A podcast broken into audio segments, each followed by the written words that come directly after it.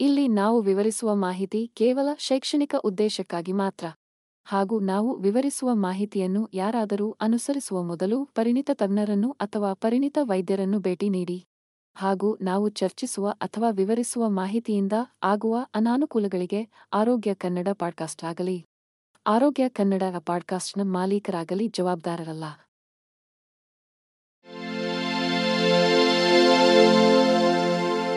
ಆರೋಗ್ಯ ಮಾಹಿತಿಯ ಏಕೈಕ ತಾಣ.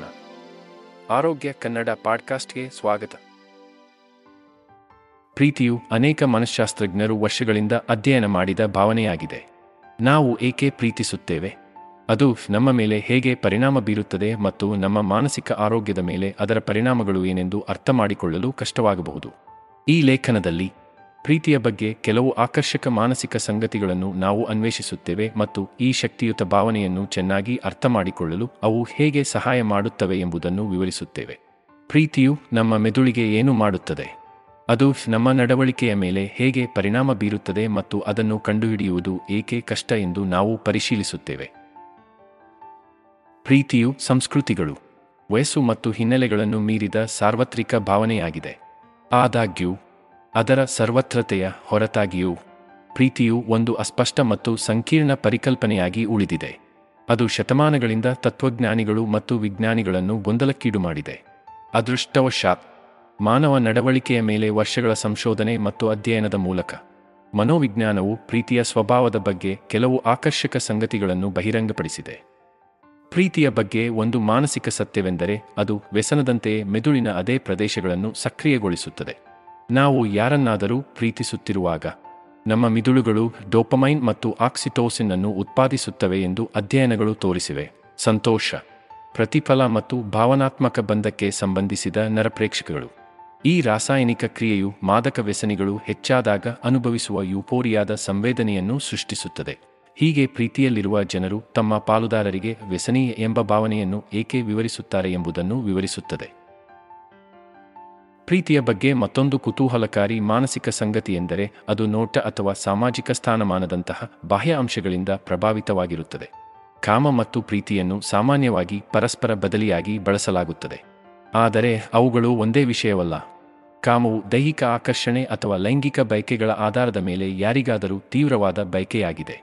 ಪ್ರೀತಿಯು ದೈಹಿಕ ಆಕರ್ಷಣೆಯನ್ನು ಮೀರಿ ಇನ್ನೊಬ್ಬ ವ್ಯಕ್ತಿಯೊಂದಿಗೆ ಭಾವನಾತ್ಮಕ ಮತ್ತು ಬೌದ್ಧಿಕ ಸಂಪರ್ಕಗಳನ್ನು ಸೇರಿಸುತ್ತದೆ.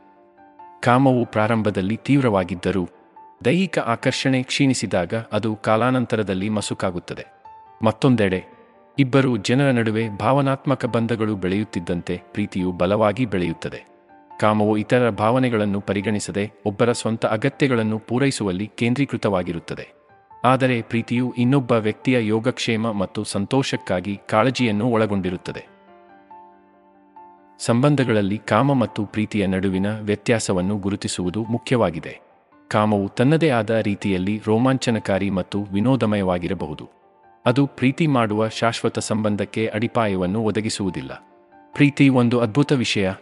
ಇದು ನಿಮ್ಮನ್ನು ಜೀವಂತವಾಗಿ, ಸಂತೋಷವಾಗಿ ಮತ್ತು ತೃಪ್ತಿಯನ್ನು ಅನುಭವಿಸುವಂತೆ ಮಾಡುತ್ತದೆ. ಆದರೆ ಕೆಲವೊಮ್ಮೆ ಪ್ರೀತಿಯು ನೀವು ಎಂದಿಗೂ ಸಾಧ್ಯವಾಗದಂತಹ ಹುಚ್ಚುತನದ ಕೆಲಸಗಳನ್ನು ಮಾಡುವಂತೆ ಮಾಡುತ್ತದೆ. ನೀವು ಪ್ರೀತಿಯಲ್ಲಿ ಬಿದ್ದಾಗ ನಿಮ್ಮ ದೇಹದಲ್ಲಿ ಬಿಡುಗಡೆಯಾಗುವ ಹಾರ್ಮೋನುಗಳು ಇದಕ್ಕೆ ಕಾರಣ. ಪ್ರೀತಿಯ ತೀವ್ರವಾದ ಭಾವನೆಗಳಿಗೆ ಕಾರಣವಾದ ಎರಡು ಪ್ರಮುಖ ಹಾರ್ಮೋನುಗಳು ಆಕ್ಸಿಟೋಸಿನ್ ಮತ್ತು ಡೋಪಮೈನ್.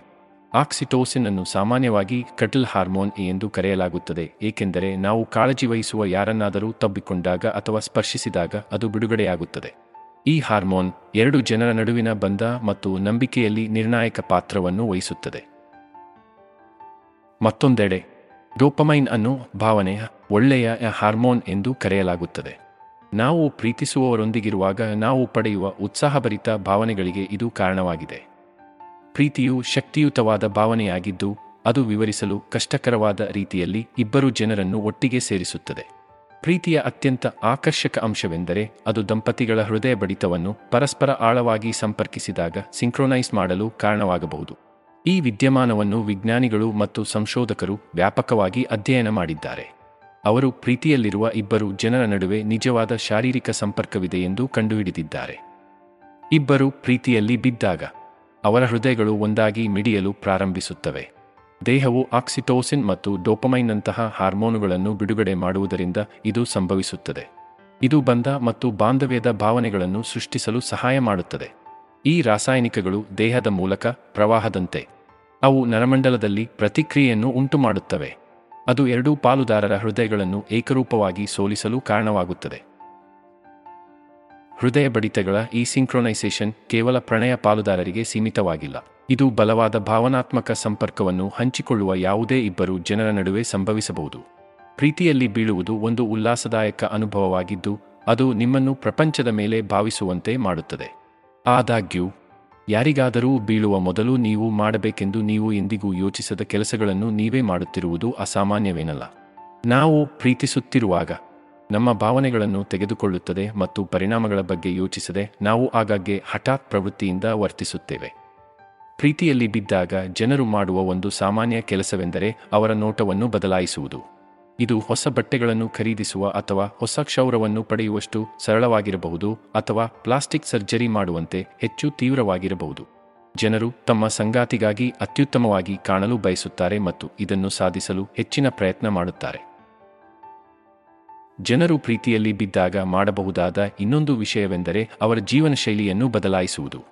ಅವರು ಆರೋಗ್ಯಕರವಾಗಿ ತಿನ್ನಲು ಅಥವಾ ಹೆಚ್ಚು ನಿಯಮಿತವಾಗಿ ವ್ಯಾಯಾಮ ಮಾಡಲು ಪ್ರಾರಂಭಿಸಬಹುದು, ಆದ್ದರಿಂದ ಅವರು ತಮ್ಮ ದೈಹಿಕ ನೋಟದಿಂದ ತಮ್ಮ ಸಂಗಾತಿಯನ್ನು ಮೆಚ್ಚಿಸಬಹುದು. ನೀವು ನಿರಾಶೆಗೊಂಡಾಗಲೆಲ್ಲ. ನಿಮ್ಮ ನಕಾರಾತ್ಮಕ ಭಾವನೆಗಳು ಮತ್ತು ಆಲೋಚನೆಗಳಲ್ಲಿ ಸಿಕ್ಕಿಹಾಕಿಕೊಳ್ಳುವುದು ಸುಲಭ. ಆದಾಗ್ಯೂ, ನೀವು ಪ್ರೀತಿಸುವ ವ್ಯಕ್ತಿಯ ಬಗ್ಗೆ ಯೋಚಿಸಲು ಸ್ವಲ್ಪ ಸಮಯ ತೆಗೆದುಕೊಳ್ಳುವುದು ನೀವು ವಿಷಯಗಳನ್ನು ತಿರುಗಿಸಲು ಬೇಕಾಗಬಹುದು. ಇದು ಪ್ರಮುಖ ವ್ಯಕ್ತಿಯಾಗಿರಲಿ, ಕುಟುಂಬದ ಸದಸ್ಯರು ಅಥವಾ ಆಪ್ತ ಸ್ನೇಹಿತರಾಗಿರಲಿ ಈ ಸಂಬಂಧದ ಸಕಾರಾತ್ಮಕ ಅಂಶಗಳ ಮೇಲೆ ಕೇಂದ್ರೀಕರಿಸುವುದು ನಿಮ್ಮ ಮನಸ್ಥಿತಿ ಮತ್ತು ಒಟ್ಟಾರೆ ಸಂತೋಷವನ್ನು ಹೆಚ್ಚಿಸಲು ಸಹಾಯ ಮಾಡುತ್ತದೆ. ನಾವು ಪ್ರೀತಿಸುವ ಯಾರೊಬ್ಬರ ಬಗ್ಗೆ ಯೋಚಿಸುವುದು ಸಂತೋಷ ಮತ್ತು ಪ್ರತಿಫಲದ ಭಾವನೆಗಳೊಂದಿಗೆ ಸಂಬಂಧಿಸಿರುವ ಮೆದುಳಿನ ವಿವಿಧ ಪ್ರದೇಶಗಳನ್ನು ಸಕ್ರಿಯಗೊಳಿಸುತ್ತದೆ ಎಂದು ತೋರಿಸಲಾಗಿದೆ.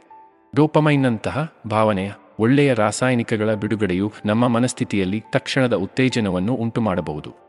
ಅದಕ್ಕಾಗಿಯೇ ನಮ್ಮ ಪ್ರೀತಿಪಾತ್ರರ ಬಗ್ಗೆ ಯೋಚಿಸುವುದು ನಮಗೆ ಸಂತೋಷವನ್ನು ತರುತ್ತದೆ. ಹೆಚ್ಚುವರಿಯಾಗಿ, ಈ ವ್ಯಕ್ತಿಯೊಂದಿಗೆ ಹಂಚಿಕೊಂಡ ಸಂತೋಷದ ನೆನಪುಗಳು ಅಥವಾ ಕ್ಷಣಗಳನ್ನು ಪ್ರತಿಬಿಂಬಿಸುವುದು ಕಷ್ಟದ ಸಮಯದಲ್ಲಿ ನಮಗೆ ಆರಾಮ ಮತ್ತು ಸುರಕ್ಷತೆಯ ಅರ್ಥವನ್ನು ನೀಡುತ್ತದೆ. ಕಣ್ಣಿನ ಸಂಪರ್ಕವು ಸಂವಹನಕ್ಕಾಗಿ ಪ್ರಬಲ ಸಾಧನವಾಗಿದೆ ಮತ್ತು ಇದು ಇಬ್ಬರು ಜನರ ನಡುವೆ ತೀವ್ರವಾದ ನಿಕಟತೆಯನ್ನು ಬೆಳೆಸುತ್ತದೆ. ಒಂದು ಸಾವಿರ ಒಂಬೈನೂರ ತೊಂಬತ್ತೇಳರಲ್ಲಿ ಮನಃಶಾಸ್ತ್ರಜ್ಞ ಆರ್ಥರ್ ಅರಾನ್ ನಡೆಸಿದ ಅಧ್ಯಯನದ ಪ್ರಕಾರ ಕೇವಲ ನಾಲ್ಕು ನಿಮಿಷಗಳ ಕಾಲ ಪರಸ್ಪರರ ಕಣ್ಣುಗಳನ್ನು ನೋಡುವುದು ಆಳವಾದ ಸಂಪರ್ಕ ಮತ್ತು ಆತ್ಮೀಯತೆಯ ಭಾವನೆಗಳನ್ನು ಉಂಟುಮಾಡುತ್ತದೆ. ಈ ವಿದ್ಯಮಾನವನ್ನು ಆತ್ಮವೀಕ್ಷಣೆ ಅಥವಾ ಕಣ್ಣು ನೋಡುವಿಕೆಯೇ ಎಂದು ಕರೆಯಲಾಗಿದೆ. ಈ ಅಧ್ಯಯನವು ಅಪರಿಚಿತರ ಜೋಡಿಗಳನ್ನು ಒಳಗೊಂಡಿತ್ತು. ಅವರು ಮುಖಾಮುಖಿಯಾಗಿ ಕುಳಿತುಕೊಳ್ಳಲು ಮತ್ತು ಮಾತನಾಡದೆ ನಾಲ್ಕು ನಿಮಿಷಗಳ ಕಾಲ ಕಣ್ಣಿನ ಸಂಪರ್ಕವನ್ನು ಕಾಪಾಡಿಕೊಳ್ಳಲು ಸೂಚಿಸಲಾಗಿದೆ. ಪ್ರಯೋಗವು ಮುಗಿದ ನಂತರ ಅನೇಕ ಭಾಗವಹಿಸುವವರು ತಮ್ಮ ಪಾಲುದಾರರೊಂದಿಗೆ ಬಲವಾದ ಭಾವನಾತ್ಮಕ ಬಂಧವನ್ನು ಅನುಭವಿಸುತ್ತಿದ್ದಾರೆಂದು ವರದಿ ಮಾಡಿದ್ದಾರೆ. ಕೆಲವರು ಅನುಭವವನ್ನು ಪರಿವರ್ತಕ ಎಂದು ವಿವರಿಸುತ್ತಾರೆ. ಕಣ್ಣಿನ ಸಂಪರ್ಕವು ಅಡೆತಡೆಗಳನ್ನು ಮುರಿಯಲು ಮತ್ತು ಕೇವಲ ಸಂಭಾಷಣೆಗಿಂತ ಆಳವಾದ ಮಟ್ಟದಲ್ಲಿ ಸಂಪರ್ಕಗಳನ್ನು ರೂಪಿಸಲು ಸಮರ್ಥವಾಗಿದೆ ಎಂದು ಫಲಿತಾಂಶಗಳು ಸೂಚಿಸುತ್ತವೆ.